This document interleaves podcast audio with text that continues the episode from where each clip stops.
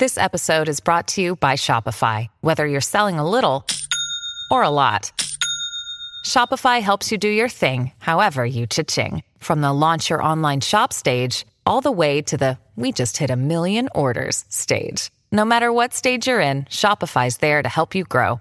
Sign up for a $1 per month trial period at shopify.com slash special offer, all lowercase.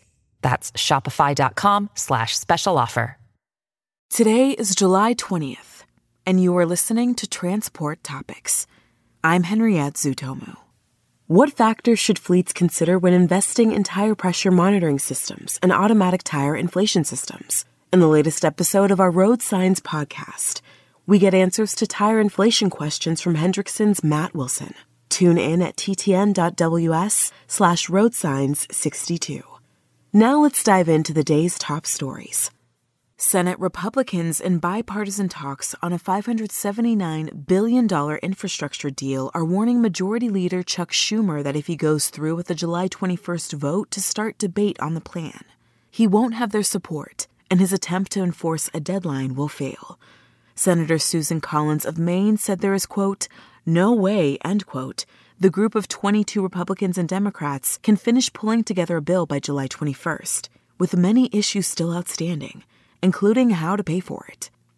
Chevron USA and Cummins will collaborate to develop business opportunities in hydrogen and other alternative energy sources.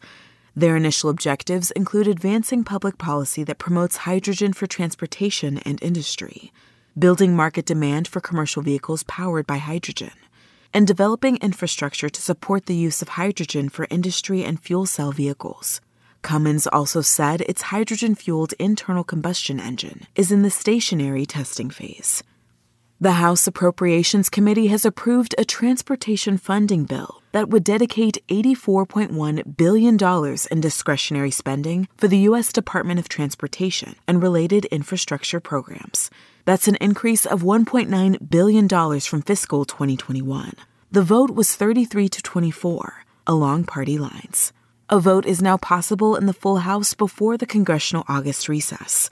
In the Senate, funding leaders have yet to advance their fiscal 2022 funding legislation. That's all for today.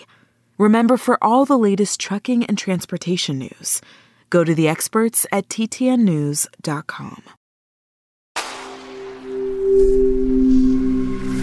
Spoken Layer